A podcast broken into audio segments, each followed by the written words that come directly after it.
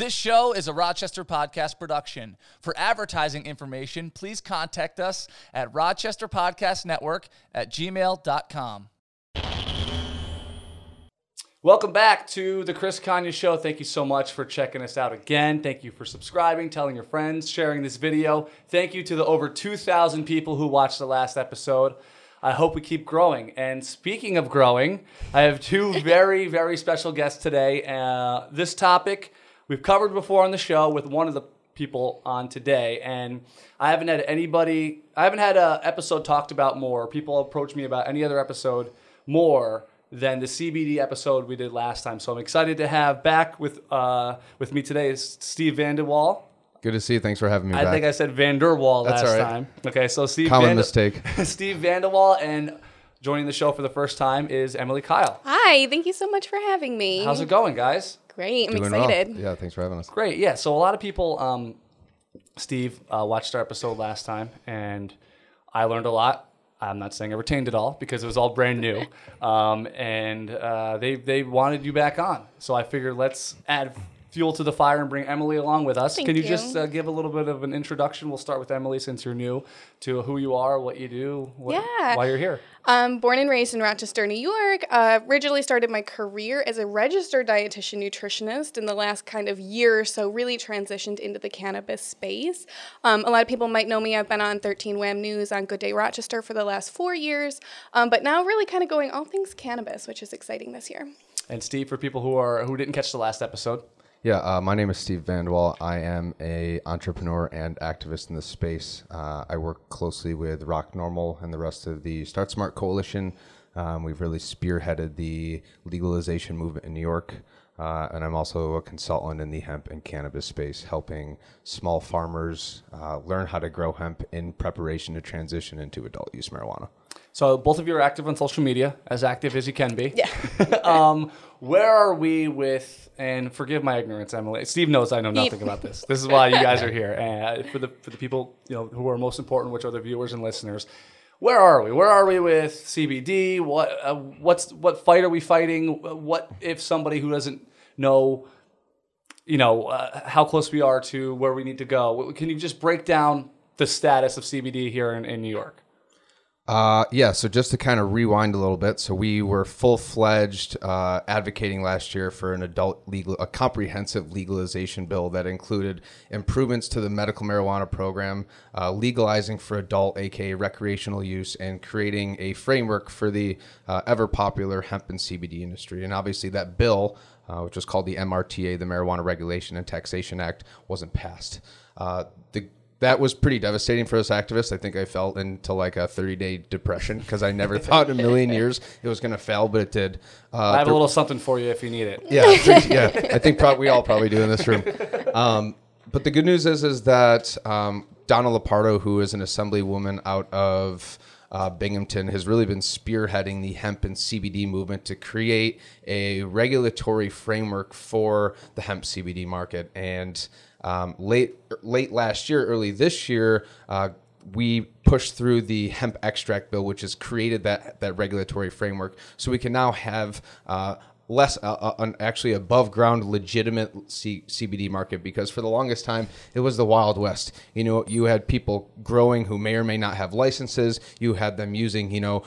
Uh, extraction and, and processing operations in their garage. You know, for a market where now 14% of Americans are now using CBD, there really wasn't a process or any sort of regulatory framework to ensure that customers were actually getting quality products or even what was actually in the bottle. And I've, I've heard stories of how there's this uh, gas station chain around here that was selling CBD lollipops, which, according to Ag and Markets, there's no CBD allowed in food or beverage. And when the police were talking to them, they said, actually, it's just a marketing gimmick. We don't even have CBD in them. We just do it as an upsell. So there's a whole conundrum of illegitimacies that have really uh, entwined themselves in this industry. So the good news is not only do we have this hemp extract bill that was passed that now create a, a more regulatory framework. Tomorrow we're expecting the governor to release his budget, and in there will be uh, a comprehensive bill for adult use legalization. And well, at the end of this episode, since we're recording it uh, when we are, uh, the day before you get that information, uh, maybe Steve, you could cut uh, some kind of update, and I'll throw it at the end of the video after tomorrow. So when people watch this, it'll be more current, or both of you. You know, I'll have uh, both of you at home or something kind of video. So wait till the end of the video. You'll get an update on what happened with that information. Yeah, just be patient because the bill is comprehensive. It's 195 pages of very intricate legalese, and I am not an attorney, so it's going to take us a little bit of time to get through it. Uh, but part of our statewide coalition uh, is a whole bunch of really knowledgeable attorneys who will be diving into each different pillar of Cool. legislation. So uh, we will we will have an update once we're finished going through it. And Emily, you're along the same lines of just waiting for this, you know, potential Christmas morning th- a uh, moment, or patiently waiting and really kind of while I'm waiting, my role is really a cannabis educator in teaching people, you know, okay, we have CBD, you can buy a hundred different products. What is a quality product? How do you know it's safe? And teaching people what to look for in terms of extraction methods, added ingredients, third party lab tests, teaching people how to read certificates of analysis because if we don't have a regulatory framework in place right now, people are still using it. And I really am big on empowering people to make those safe education educated decisions for themselves. So when when I think of uh, CBD activists, if I hear something that title, I'm you know at first I'm thinking they just want it to be legal, man, and everybody could enjoy every. What you're really fighting for is the regulation. You're fighting for a safe. safety. And we're fighting for safety, and I'm fighting for education. I feel like there is a, a drastic lack of education when it comes to cannabis and responsibly using cannabis as medicine and as lifestyle medicine in terms of recreation as well. Um, a lot of naysayers or people who are intimidated by cannabis, cannabis are just uneducated, and I really think that education can help solve a lot of these issues that we're currently facing. in the areas that this is legal, right? There are other states. That, what states uh, have legalized this uh, successfully? Uh, well, there's a l- 11, 11. recreational states, right? Uh, uh, Illinois was the most recent who actually First put of it. the year. Yeah, and they uh, they put it through their legislature, which is exactly the way we wanted to do it, and they had a lot of success. They have a great activist community in, in Illinois. Um, so 11 states total with an adult use program, and 35 states with medical marijuana program, Yes. and even some of the more red states have medical marijuana programs. So this is from a medical perspective, this is almost. Uh, it's almost it's undeniable at this point. Sure. You know, Right. all the states will slowly and slowly uh, kind of transition. Um, but yeah, we're on we're en route to I believe within the next four or five years a full federal legalization. Emily mentioned the naysayers. What what is their argument? I know you you say they're uneducated. They just don't Yeah. know uh, what you think they should know. But what is, what are the, what is their argument? I mean, is it just because of Well, uh, you know, inhibitions and stuff? or- Fear. Lack of education leads to fear. And for the last 80, 90 years of prohibition, we've been fed nothing but fear of all the things that can go wrong when you use cannabis. Um, but with responsible education, you avoid those things that go wrong. You can use it well and you can use it to improve your health. Um, but where does that education lie and where do we start to feel comfortable trusting ourselves and trusting the information that we're given to really explore and kind of learn how to use this plant for ourselves because as we know it's so highly unique to each and every one of us that one set thing doesn't work for everybody And and we're kind of going. You know, we have a really you. You know, educators like you have an even more complicated task because not only are we transitioning out of this reefer madness, you know, eight decades of prohibition and you know, kind of nonsensical education that we've kind of have burned into our minds. Not only do we have to transition from it's not actually bad it's good. And not only is it good it's proving to be one of the most medicinally and uh, med- medicinally efficacious products and plants uh, uh, in the world right? And that's just the marijuana side. You start looking at you know the utilitarian uh, uh, usages of hemp right? They say something like 10 th- hemp can be used for 10,000 different things including bioplastics and biofuels and all these natural resources and all these fossil fuels that are contributing to the climate crisis can actually be replaced by using uh, industrial hemp. So it's it's a culture change, right? And the problem with this industry that really is, especially in the marijuana industry, where there's virtually no standardized education, is that you have a lot of self-proclaimed experts out there, and this uh, industry is incredibly complicated from an agricultural, scientific, and social perspective. Unless you have like really formalized training, uh, like people like Emily then there's people out there that are spewing a lot of information that may not only be incorrect but entirely false. And with so many people new to this industry that are really vulnerable, they're not taking this information with a grain of salt. So you have to sift through a lot of crap to find people who are actually knowledgeable. But the problem is, is like we're in this middle of this transition period. So education and research are probably amongst the most fundamental, important things that we need to legitimize this industry. Um, but we're starting to see it. We're starting to people to coming out of the cannabis closet. We're starting to see platforms like Green Flower Media, which is really an education-focused digital platform that has lectures from reputable scientists and stuff like that. So we're getting there. Um, but you have to, you know, once you get to a certain level of understanding of this industry, you start to realize how much bullshit is actually floating through this industry, uh, really nationwide. Yeah. Well, it's in demand, right? Anything in demand, people, everybody wants a, a cut and wants their piece of the pie. And it makes, I mean, it's, I guess it's human slash business nature, right? Well, and coming from a medical side too, and you know, a lot of people are like, it's big pharma versus cannabis, which they're kind of intertwined at this point, if you ask me. But when we think about prescription medications that we make, they're based on one single molecule. And we know how to use that molecule, we know how to dose that molecule, we know what that molecule will do. The cannabis plant itself contains over 200 different active compounds. Gotcha. Each plant in and of itself is different and contains different cannabinoids and different terpenes. So the nuance that comes in with cannabis is very hard for medical professionals to handle because it is variable across the board per, from person to person. And the kind of healthcare uh, environment that we're in right now, we don't have time to give that individualized care to people and, and hold their hands and walk them through the process. So, in terms of our current medical system, we can't really support, um, I feel like, the education and the handholding that we need to get people safely using cannabis right now.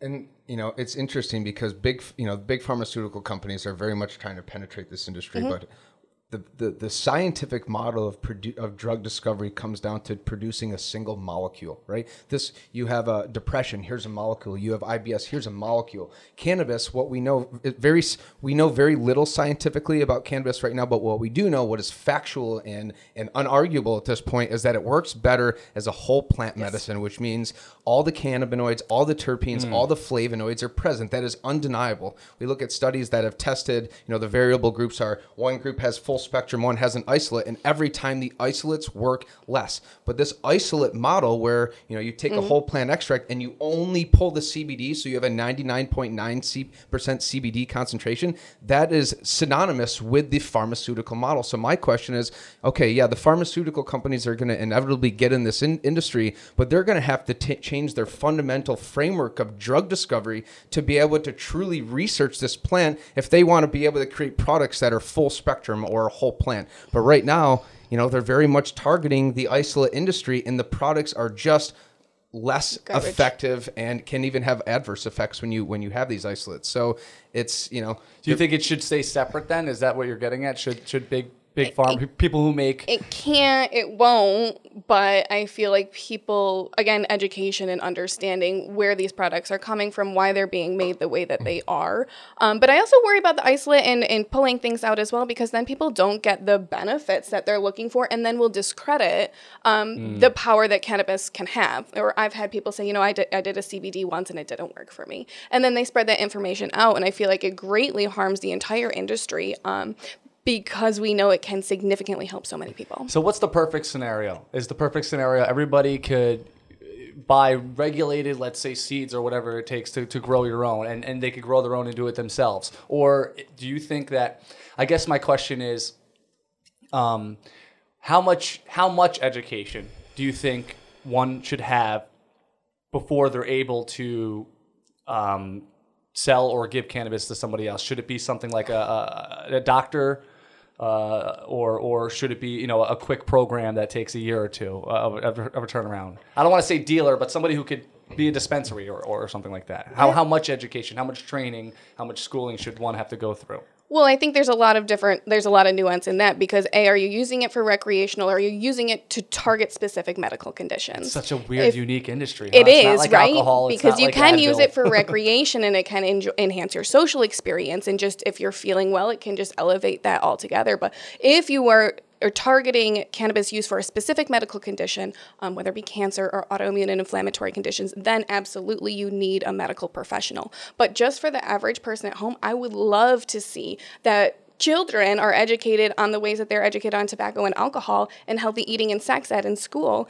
and that their parents can grow a plant in their backyard and it's perfectly normal and it's part of our culture. And then people have the right and the choice to choose what path they want to take. So it'd be like growing, you know, having a garden with tomatoes, yes. vegetables. Yes. Well, a huge problem we have is, you know, we tend to look towards medical doctors, mm-hmm. MDs, for medical advice, right? But the problem is, is that most medical professionals, right, endocannabinoid science is not taught in in high school. It's not taught in medical school. So a lot of these professionals, they're not educated on it. Not to mention, if you work, if your organization is publicly funded or, or can't. you federally funded, you can't even talk about cannabis for the sake of losing your, losing your private funding. So all these people that we look toward, the people who are qualified and have the medical training, who would be, you know, the best to educate us, either have no education or are barred from even talking about mm-hmm. it. So we're in this weird conundrum where we have to self-educate ourselves, but the resources out there are still lackluster and still catching up. So we're in you have I think that you have to be a user, you have to be, you know, you have to be well read, you have to actually read the science. A lot of good CBD and endocannabinoid science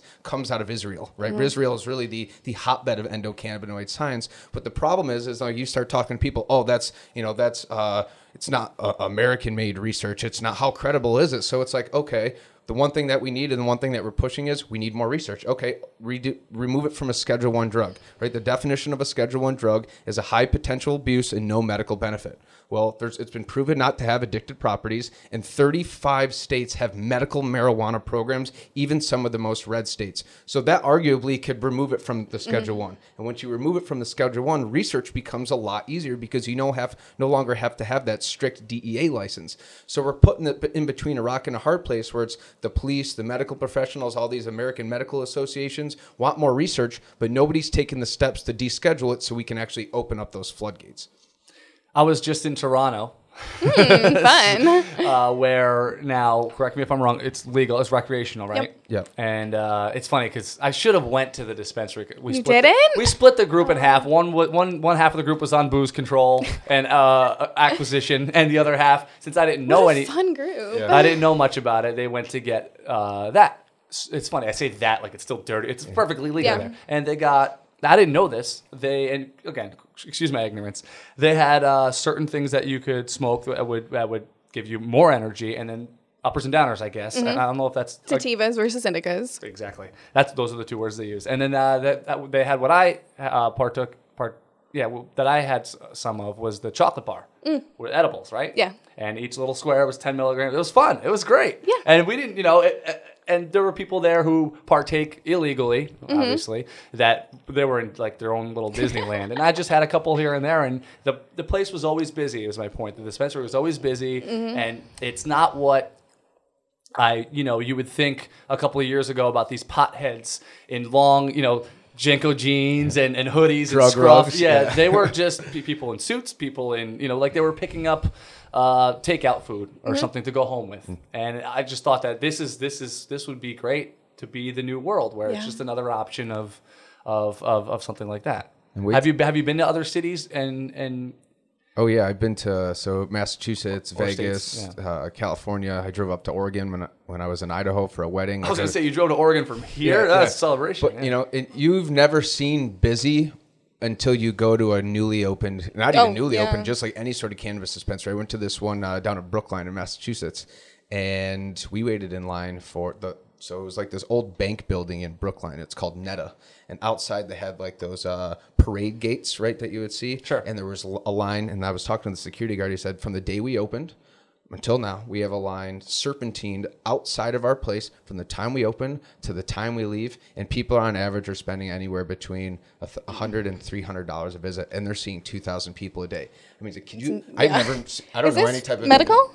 Uh, it's medical and rec. So they the way that Met, uh, Massachusetts works is Oh, it's in Massachusetts, They okay. have one one dispensary, but if you have a medical card, they've also they've actually do, have done pretty well with the medical program where they have an incentive based program. So if you have a medical card, you have access to higher THC limits. You get to Mm-hmm. wait in your own special line, which is always uh, uh, shorter. Yeah. It makes sense because if it's for medical it, use, yeah, it's more it imperative. should. Yeah. Yeah. But uh, yeah, I mean, you know, Illinois just went legal on January one, and there's data, data coming out like within the first couple of days, they did like three and a half million dollars in sales. It's ridiculous. So what's insane? what's? I'm just. I know that you're obviously both advocates. What's the argument on the other side? I know it's fear and education. And I believe you. I'm with you Mm-hmm. on that. But what are they saying? Like what what's in their wheelhouse of of things that they say to argue against something like this? I mean.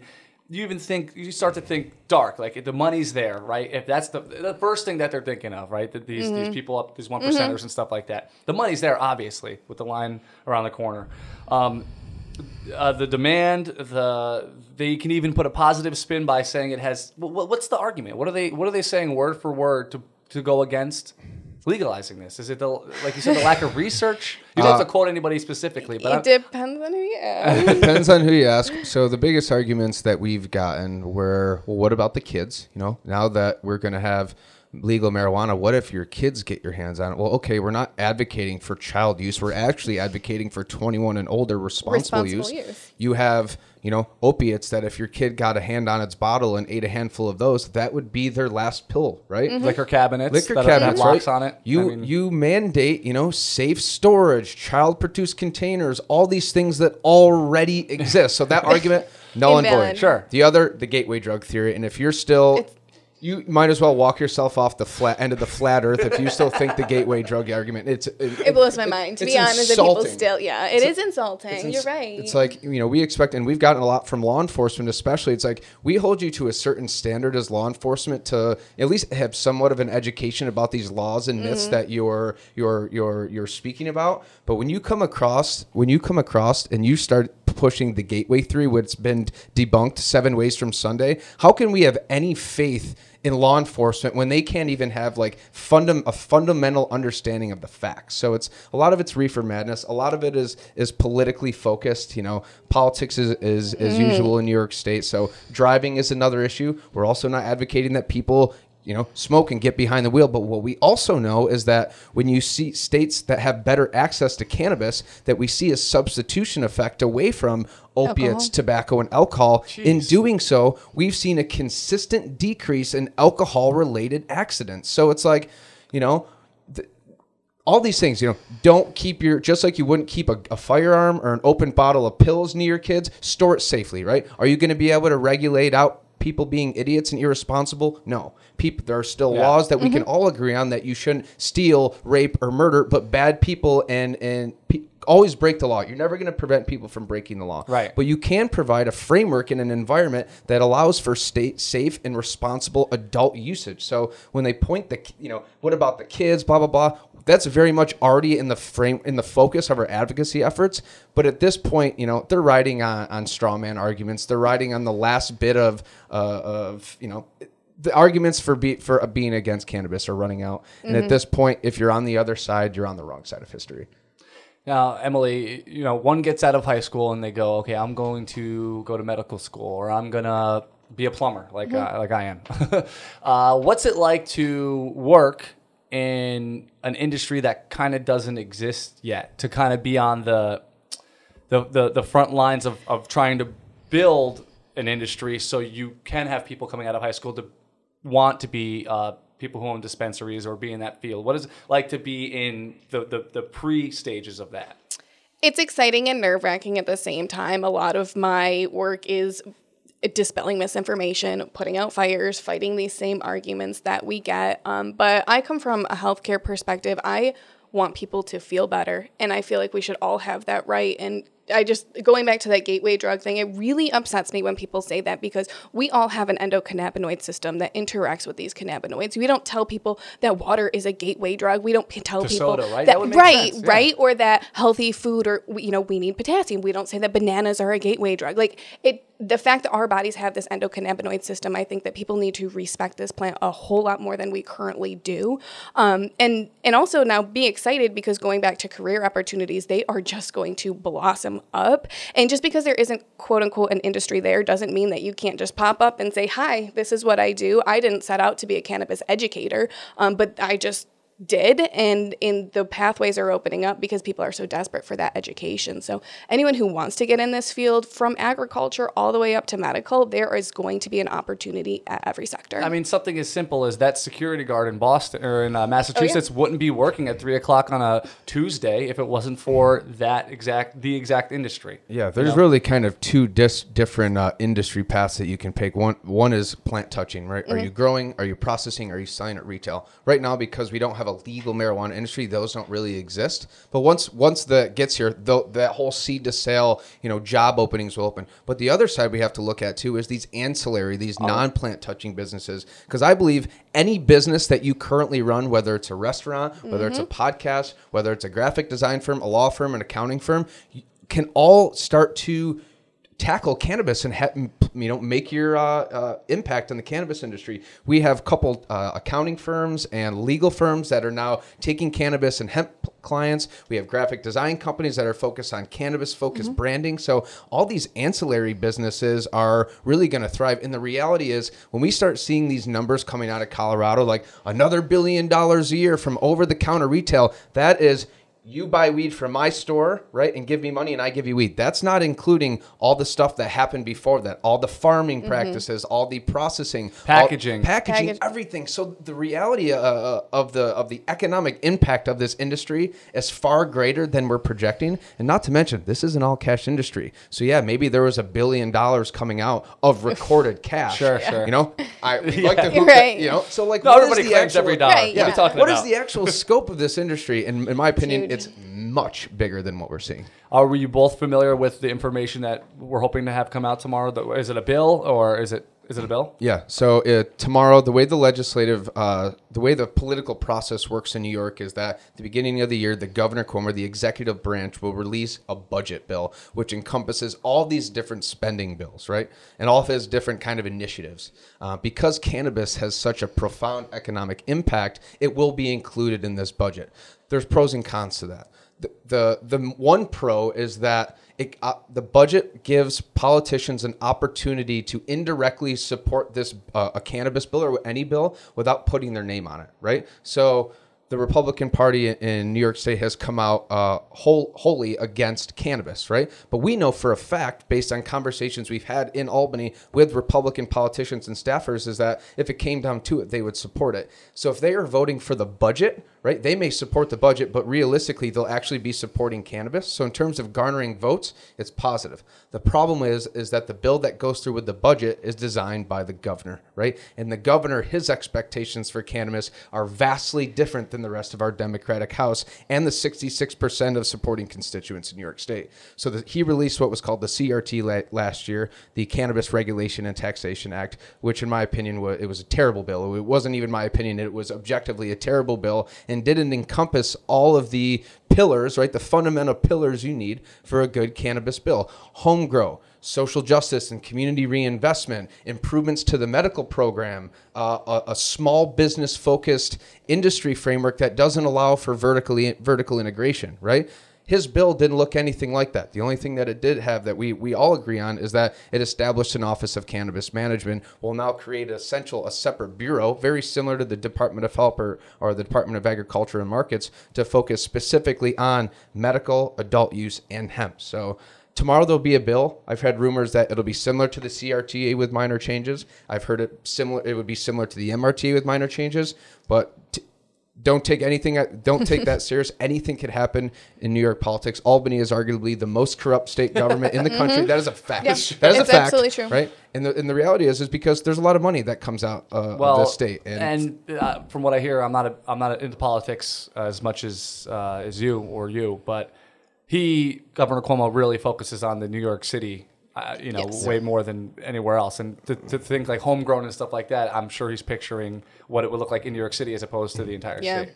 Well, you know, and let's think about this, right? I think I think the tr- there's many goals of of implementing a, a successful cannabis legalization program, and one of the most important ones it's twofold, right? To create a small business infrastructure that is accessible and equitable, and starts to be able to provide opportunities for those folks who've been disproportionately impacted by the drug war, along with other underserved communities. You know. Uh, women, veterans, small farmers, right? Historically underserved and undervoiced populations. And secondly, it's to be able to start uh, infusing resources back into these communities most harmed, right? We in Rochester is a textbook example. We have been war torn by the war on drugs, right? And those the black and brown communities have historically taken the brunt of that, right? That is that is factual, that is undeniable. Sure. So part of this initiative is to be able to create a community reinvestment fund where we take a, subs- a significant portion of the tax revenue and start to use that money to rebuild these communities that need it the most. And in order for that to happen to be the most effective, it would only make sense that the more full these coffers are, right, the more impact we can have. And what we've seen in states like Colorado that have a small focused, small farmer, small processor, small retail, and really focus on small supply, community focused supply chains, those are the states and those are the infrastructure that generates the most money, right? And the more money in these coffers means the more impact we can have. But we got to take it even a step further, and that's where we start to look at the New York State craft beer and wine industry, which is thriving. Sure. Right. The New York, uh, the Rockefeller Institute of Government, which is a government uh, research institute in New York, came out with a study last year that really drew a parallel between the craft beer industry and what will soon be the craft beer cannabis industry.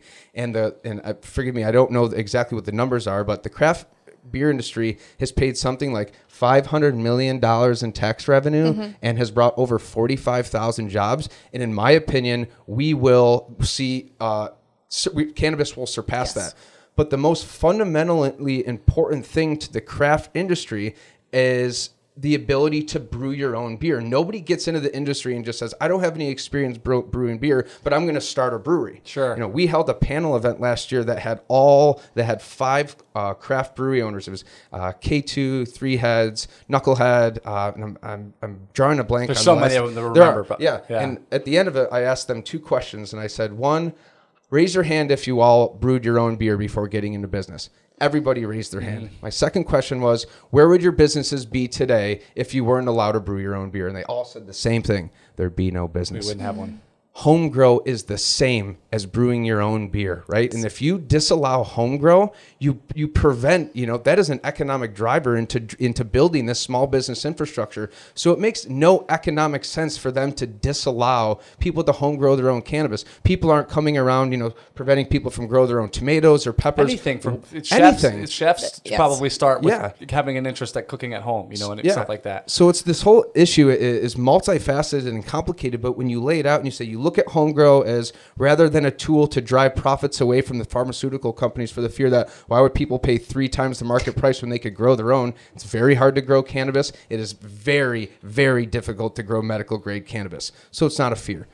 Home grow drives small business. Small business drives uh, tax revenue. This tax revenue goes into community investment. And when you put all these pieces together in a, in a, in a bill and you put social justice and economic empowerment at the forefront, you have unarguably the comprehensive and best, most uh, best cannabis piece of legislation in the country. But will Governor Cuomo u- use that advice? We'll, know, see. we'll know tomorrow. We'll see. Um, I have two more questions. One is I'll ask you, Emily, since you're in the healthcare uh, space. So my mom had rheumatoid arthritis, and she uh, took painkillers, prednisone for inflammation medicine. She took uh, she smoked weed, um, you know, obviously illegally. Uh, if she was still with us, let's say, uh, and everything goes the way that we would hope it would go with with what you're fighting for, what does her life look like in a world where all of this is completely legal, uh, coming from somebody who would benefit from it medically?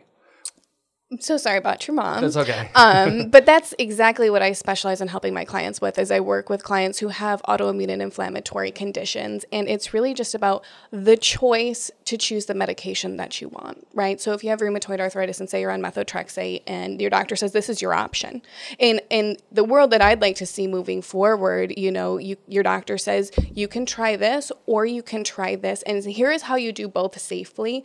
And I always tell all my clients, cannabis is a self experiment, but to have a medical professional hold your hand through that process so you can see if cannabis is right for you. But in terms of, say, rheumatoid arthritis, there are many different application methods when it comes to cannabis, right? We have edibles, we have mm-hmm. topicals, we have inhalants.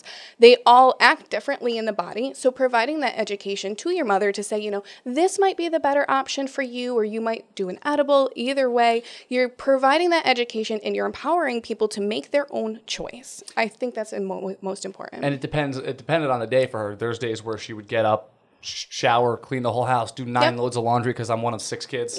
um, and there's days where she would have to, she wouldn't be able to move. I, Yeah. I would, she would wake me up at one in the morning to rub her feet just to get some circulation going. So to have those options, And of, to like, imagine, like, if she could just have, you know, a medicine cabinet full of different options an oil, a topical, a vape, and that she could choose based on how she's feeling because she's educated and empowered enough to know I have these options, Mm-hmm. this is how I can use them. And then she's taking care of herself, right? And she doesn't need to go back to the doctor multiple times and say, this isn't working because she has those choices in front of her and she's empowered and enabled to make them for herself. and she would, you know, she would go and they would, he, the specific doctor, and I don't know if it ended well with him or not. I forget, but so I won't, you know, say his name for the sake of uh, whatever.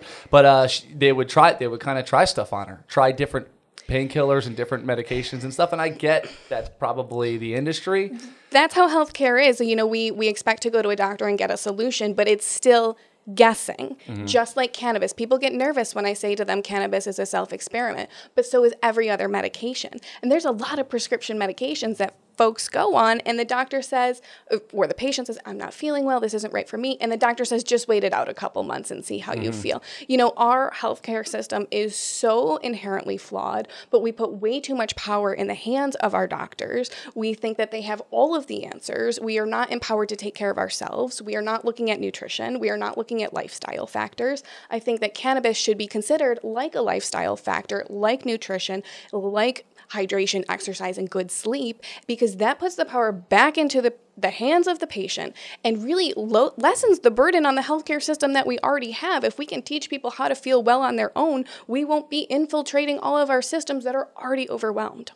Yeah, and and you know, I think we can both say that cannabis is not a silver bullet, right? You No. have to discuss nutrition, absolutely. sleep, It's right? all of it. It's all these things. But when we can start, you know, we are such a break and fix society. You know, we wait till we're sick, or Yes. you know, I mm-hmm. I wait till my car starts making enough noise. Like, okay, now I really have to go get it fixed. Mm-hmm. But if we started dialing it back and say, hey, maybe we start drinking more water and less soda, and maybe more green vegetables instead of processed crap, and maybe we actually start sleeping, you know, eight hours a night. When you start to, imp, you know, and coupled with a cannabis and like just a general like supplementation regimen, Mm-hmm. you'll start to see people becoming inherently healthier. Yes. Right. You start having healthier immune systems. You start having less uh, noise. Right. Nutritional noise is what comes in a lot of this processed food.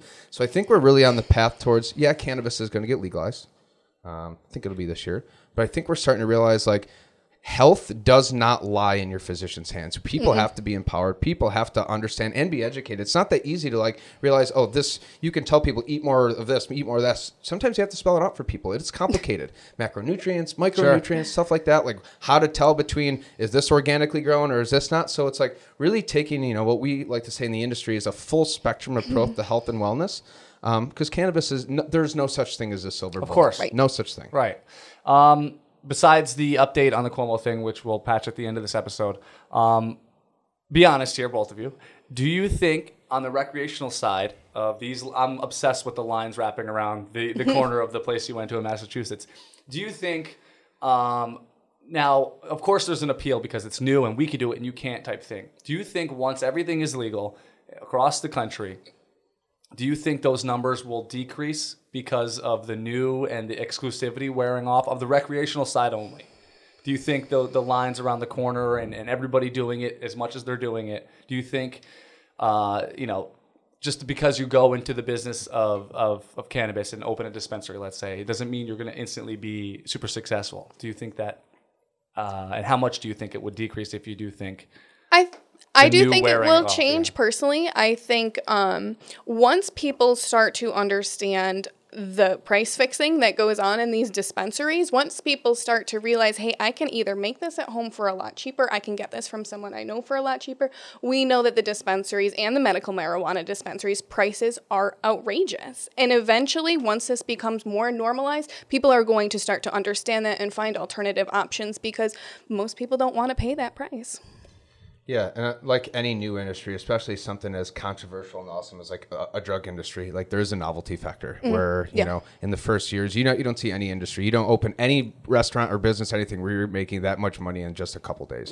But we've already seen, and if you, I was looking at the financials of the Illinois market the other day, and you're already starting to see a decrease. It's still substantial, Yeah. but it's very much a gold rush right now, Right. And I think that while so many, f- you know, who made the money in the gold rush? It wasn't the people that had the gold; it was the people with the picks and axes. So this is very much focused on how can I grow, how can I process, and how can I sell at retail. The money in this industry, the true longitudinal money, where the mo- where the industry will be built on, lies in tech. It lies in mm-hmm. picks and axes. It lies in research. And once people, you know, we get through this whole like, you know, marijuana, no, this retail, this retail industry and this retail excitement, I think the industry is going to continue to grow because let's be honest, the entire industry has been kind of uh, uh, focused on one individual, now two individual cannabinoids, THC and CBD.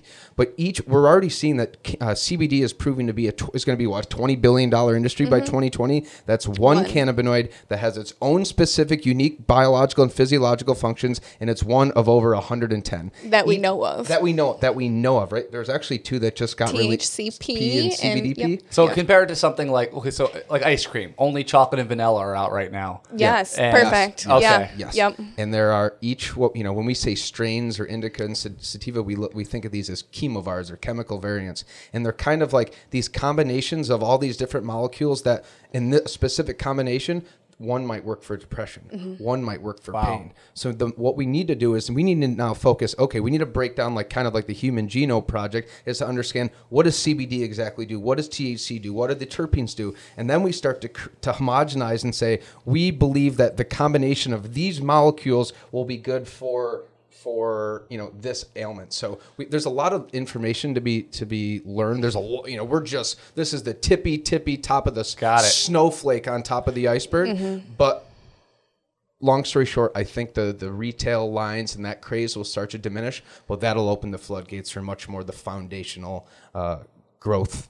So we have we have the iPhone body, but there's a lot of software updates Yeah, to come. the apps. yeah. Okay, Yeah. cool. Yeah. Can I can I ask a technical question that I've I've been trying to figure out, and I think you're probably the only person qualified to oh, answer. That's so no nice. pressure. So okay, so we talk about like what happens to, to THC specifically when it starts in the flower to compared to when you smoke it. So when it's in the flower, right? You if you eat a piece of, of marijuana flower, you're not going to get high because it's in its as- THCA. THCA. Yep. And when you decarboxylate it, aka heat it, aka light it on fire, it decarboxylates and turns into delta 9 THC, which is a psychoactive component, right? But when you eat cannabis, right, it This is a great question. it further comes to uh, a, a different form of THC, which is what 11. HCOO. It's like 11 hydroxy Yes. THC, right? Yes. So here's my question: Does that same type of pathway happen with CBD? Because it starts as CBDA, it goes to CBDA, CBD. What happens? Is there 1108 CBD? Is there a because the the the delta or the 1108 THC is much different and much more potent and a much different high than smoking weed. Yes. That- I'm, I'm so happy you asked that. I was gonna ask that question. Um, So I get like really passionate about this, and I've done a lot of research on it because I write for CRX magazine, which is a cannabis for medical professional magazine. So I've really dove into the research on this. They're not sure about CBD, and some of the research might point to the fact that CBD might actually turn into more of a THC form and actually provide some of those psychoactive effects. But you're right. This and this is where like my dietitian slash cannabis practitioner comes together. Eating cannabis is completely different than smoking it, than applying it, than I and so one in five people will not have this reaction. It's all based on how our liver metabolizes these compounds. It's called the hepatic first pass metabolism. One in five people don't experience any effects from edibles, but those other four out of five, when it gets metabolized, turns into that THCOO and produces, in some cases, some very hallucinogenic effects, which can induce panic attacks, paranoia. That's why we're seeing all these issues with edibles when they say like people are going to the emergency room eating a brownie because a lack of education. People don't know this. If we could tell people this and they would be safe and know it. Um, but science is not there yet on what exactly happens to CBD, but there is some very interesting preliminary evidence showing that it might actually have more of an effect than we think. Yeah, it's interesting because we always talk about like bioavailability with Right. edibles is In subpar 6%. to, tunk to tinctures Absolutely. and to uh, smoking, but like the, the reality. But Could Yeah. it actually be higher? And could Oh, it be a absolutely. different molecule? I don't know. A- absolutely can and that's again where the the issues of safety come into play right where most people say that they've had a, a, a negative experience with cannabis is because they've eaten too much of it and this has happened it's not usually from smoking and, and t- too much thc can absolutely cause this in individuals as well if smoked that anxiety panic attack paranoia but it's the edibles it's that hepatic first pass metabolism that really needs to be studied needs to be addressed and needs to have education around It's a different animal. I've smoked weed pretty much every single day for almost the last 10 years, 10 years. and I handle too. it well. I ate don't do 10 edible. I ate I- a 10 milligram edible in? Vegas before the? Saturday show, and I was in can't bed for six hours that. before the interview because I was like, I gotta get, we were at brunch and it like is kicked in. I, was like, I have to get out of here right now. I have to go lay down. I don't touch them. Well, No. we've been playing around making some at home. We made a cannabis infused coconut oil. We're just kind of playing around with things, but um, I'm scared. Like it, I've been using cannabis for 10 years. Yeah. I don't mess with edibles Yeah. like that. And I wish people would know that because they go to the dispensary and they're like, well, I don't know what to get. I'll just get a brownie because it's easy. And that's probably the, the, biggest impact you're going to see is taking something like that but if we don't have the education if people don't even know this going into it and then again i feel like people have negative experiences say i'll never do this again and discredits the great things that cannabis can do Now, if these dispensaries can sell, uh, if this can have, if, if, if eating a 10 milligram, uh, would you say a brownie or a chocolate or something, Yeah, I need uh, has that effect on you, how how is it regulated with the dispensaries? How can they sell a chocolate bar that has 50? Obviously, one one piece is 10 each. Let's say Yeah. that's what I we bought like a like a Hershey bar size, and it was broken up into squares, just like a regular traditional Hershey bar, and each of those squares was 10 milligrams. How can they like what would that have done to you if you ate a half of it? Obviously, they could advise not to, Yeah. but I guess you could buy you could buy as much alcohol as you want too. Yeah. so. Yeah, I, and you know my my opinion on this may be an unpopular pin, opinion in the consumer world, but I am uh, an advocate of establishing some sort of THC limits. I don't think that you should. You know, I've seen Im- images of products coming out of Colorado of like a thousand milligram brownie. We're like, have a nibble of this. If you eat a thousand milligram bro- uh, brownie, you're gonna have a bad day. You're gonna have a couple bad days. a couple yeah And, and, in in my opinion, and I'd like to see where your opinion is, is I don't think that the amount of THC, the high THC potency, has anything is not more important than having a full spectrum product. People want, I want 100% THC or 99.9% THC. The efficacy from what the research is showing out is that the more whole, like organically grown, quality produced, full spectrum products have more of a medicinal effect. These high potency, high octane products, some of it's for sport, some of it's there's always going to be people that want to get as screwed up as possible. Fine, to each his own. But in terms of like, you know, I don't think we should have thousand milligram brownies or things that like at least you're going to. Maybe you have a thousand milligrams total, but they have to be individual pieces wrapped individually because if you have someone who's unexperienced bite into something like that, you're gonna ruin their time and they're never gonna have anything good to say about cannabis from here on out.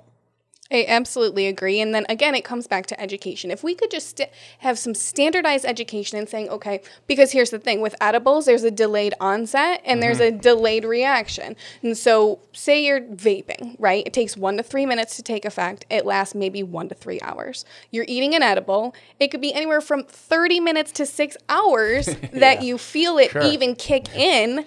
And then it can last anywhere from six to 12 hours, right? And so, if someone uneducated doesn't know this and takes a little bit of that brownie and in an hour says it's not going to do anything, happens every single time. Oh, they take you know, more and then their world is rocked. And people, there's no education, people don't understand. And I really think that people should understand a their own tolerance level. You know play around safely in your own home when you have the weekend off where you're not driving so that you know how you react to these things.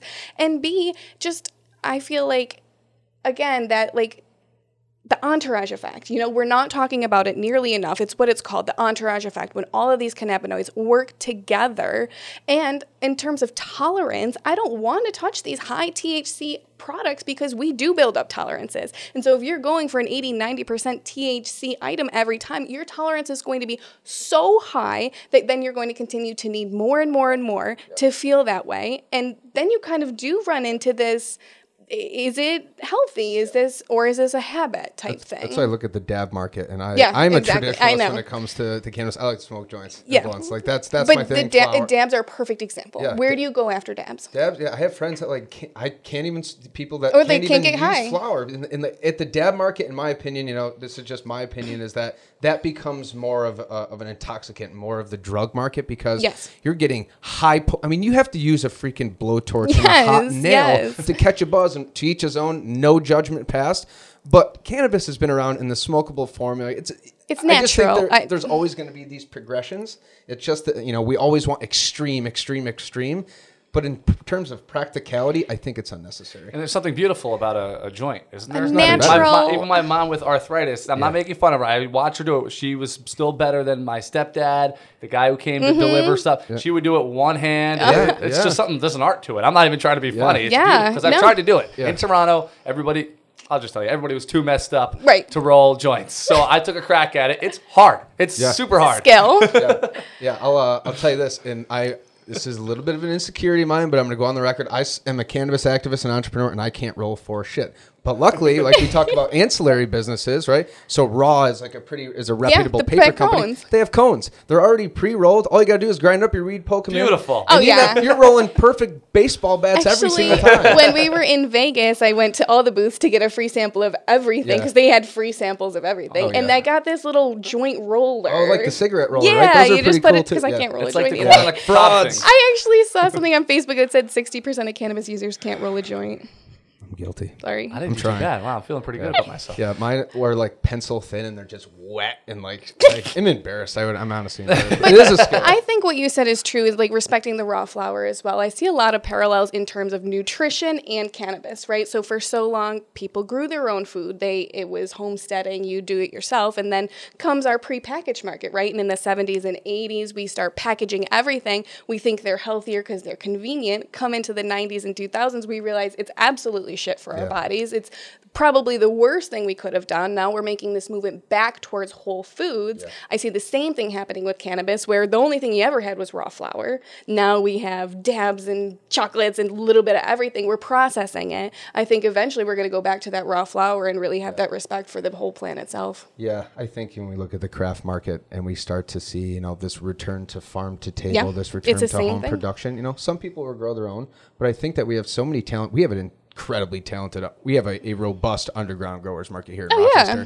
And if we can start to, you know, integrate those folks back into the legal industry, coupled with our small farmers that already, you know, organic vegetable farmers Mm-hmm. are excellent at growing hemp. My organic vegetable farmer friends are crushing the hemp industry, right? So if we can really get back to this, you know, farm Yes. to table, these small craft grows be able to have the three heads or the K2s or the knuckleheads of the world where you can go to your little homegrown and maybe they'll only have five or six products. But when you look at like, you know, there's every, you know, a different combination of cannabinoids, flavonoids, and terpenes comprises a different product. And with like, there's literally over like tens of thousands of different Exa- yeah. possible combinations and different combinations are different products. So, so there's room in every there's room for everybody to not only play in the sandbox but to to thrive. And you know, while you know Farmer Jim down the road might have a product that's really good for pain, he has a good clientele, pain clientele. Farmer Sally might have a product that's really good for for RA or really good for anxiety. So I think we're going to start to see this kind of gig economic, you know, ailment focused, uh, craft quality focused industry sprout up. I think that's what the cannabis consumers want to see. Keeps Yeah, I mean- of, you know. It's like the I- you know three heads the, the kind IPA. You go there for an IPA. You go to the Genesee Brew House for the cream ale. Yeah. Right. some something like that. What and you're they all work for. together. There's, I mean, there's Right. Yes. how many craft breweries Yeah. are in Rochester, alone? Right. And they all They do all love each other. Collaborative. There's room for everybody, right? There's Mm-hmm. a, you know, this industry is very synonymous with cannabis. There's a lot of collaboration, and I think the more people that collaborate and share ideas, we're just going to see a more successful industry. We're running out of time uh, because I want to get your predictions. Which a couple minutes from now, you'll see the update about the the Cuomo thing. And I'm hungry. No relation to what we're talking about. sure. Is there anything else you want to add quickly, or uh, where can people find you? Uh, how can people support if they're if they're super pro CBD like you guys are, or, or cannabis? Uh, what, what what information do you have for people, or can they just jump on your pages and you usually post stuff about how to support? Uh, Or is it difficult to do that? Because I heard you guys talk before about regulations on social media. Um, So a, a, a great place for like the regulatory and policy side is ROC NORML. Right? ROC NORML is arguably the one of the most influential uh, activism groups in the in the state right now. We're leading the charge in the advocacy. We're going to be in Albany for the next eight weeks. Their social media and uh, Instagram, Facebook, website, great for policy it's updates. spelled just R O C normal. N O R M L, right? M L. Okay, so Yes. no way. R O C N O R M L. Yep. Got it. and then I my website is stevevandewalle.com. Um, I do that's where I do my consulting. That's where you can kind of learn about me and the types of things that I believe in some of my projects. So policy, uh, ROC NORML, business and industry, stevevandewalle.com. and Emily? Um, ROC NORML also for community events. If you're interested, they have a lot of really fun community events, especially if you're new to cannabis, not really sure how to delve in. It's a safe place to get started and get to meet people. Um, otherwise, I share everything on my website, emilykylenutrition.com, and I'm a huge fan of Instagram at emilykylenutrition. Thank you guys so much for coming in. Appreciate the Thank conversation. you. Thanks is for having us. All right, let's get to those uh, the the post uh, Cuomo announcement bill thing right now. Let's see what the Emily and, and Steve have to say. Hey everybody, Emily Kyle here. Just a quick little recap on the new proposed legislation that went out. Um, I can't say I'm necessarily surprised. I think the biggest point in this that people are balking at is the 46% tax rate, which we know will just drive sales to the illicit market, as we've seen in Colorado, California, in Washington state. So, nonetheless, I'm glad to see it being discussed. I'm hopeful for legalization in 2020, and I guess hopefully we'll just iron out all the details on later on down the road. So, I'll just take what we can get at this point. What's up, everybody? I'm going to give you a quick rundown of some of the highlights of the new bill that was released on Tuesday. Uh, it's going to be called the Cannabis Regulation and Taxation Act. Um, the first is the establishment of an Office of Cannabis Management. This is a state oversight board that will oversee the medical marijuana program, the adult use rec market, and the hemp program. And it'll pull all the cannabis and hemp entities under one roof, which I think is a great idea. They also want to allow home cultivation um, of four plants. However, the only right now, as it's written, you can only home grow is if you are if you have a medical marijuana card. Um, we kind of figured that would be where they they met us in the middle. Um, we're obviously advocating for everybody to be able to home grow, but I think worst case scenario right now, in order to home grow, um, it'll look like you'll have to get a medical card. But uh, stay tuned for updates on that. They want to allow micro business license, which uh, will allow businesses of a certain small size, similar to a craft brewery, to cultivate, process, distribute, and uh, re- have retail sales all under one roof. Uh, this is really good for uh, for a, for a growing economy. We look at, the craft and, and craft beer and wine market in New York, and it's thriving. And we can only imagine how impactful it would be to have that craft cannabis industry here in New York. Um, Another positive thing is they want they're allowing on-site consumption licenses. So um, already existing businesses or businesses that have yet to exist will be able to get a license where people can come and consume cannabis on site. You will not be able to consume alcohol on the same site, which means bars will not be able to have that, which I think is fine.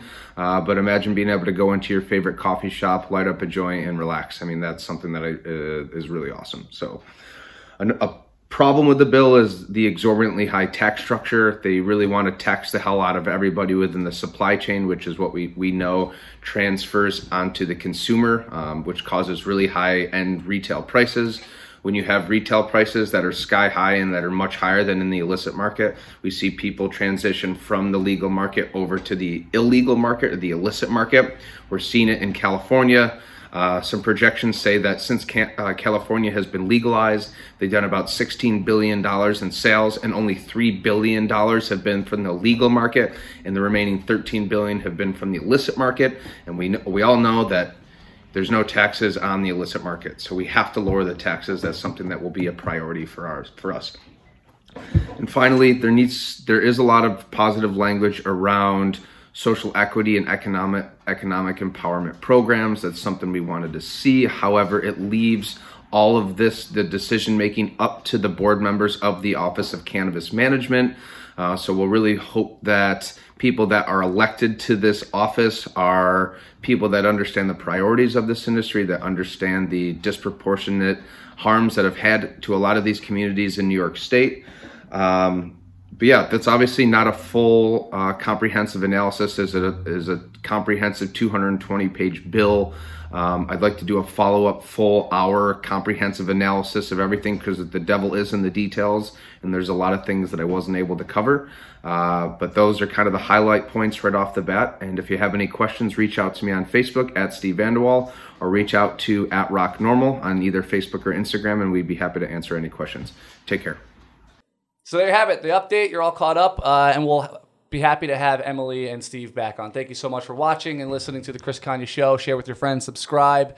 And uh, if you're interested in advertising, please contact us at Rochester Podcast Network at gmail.com.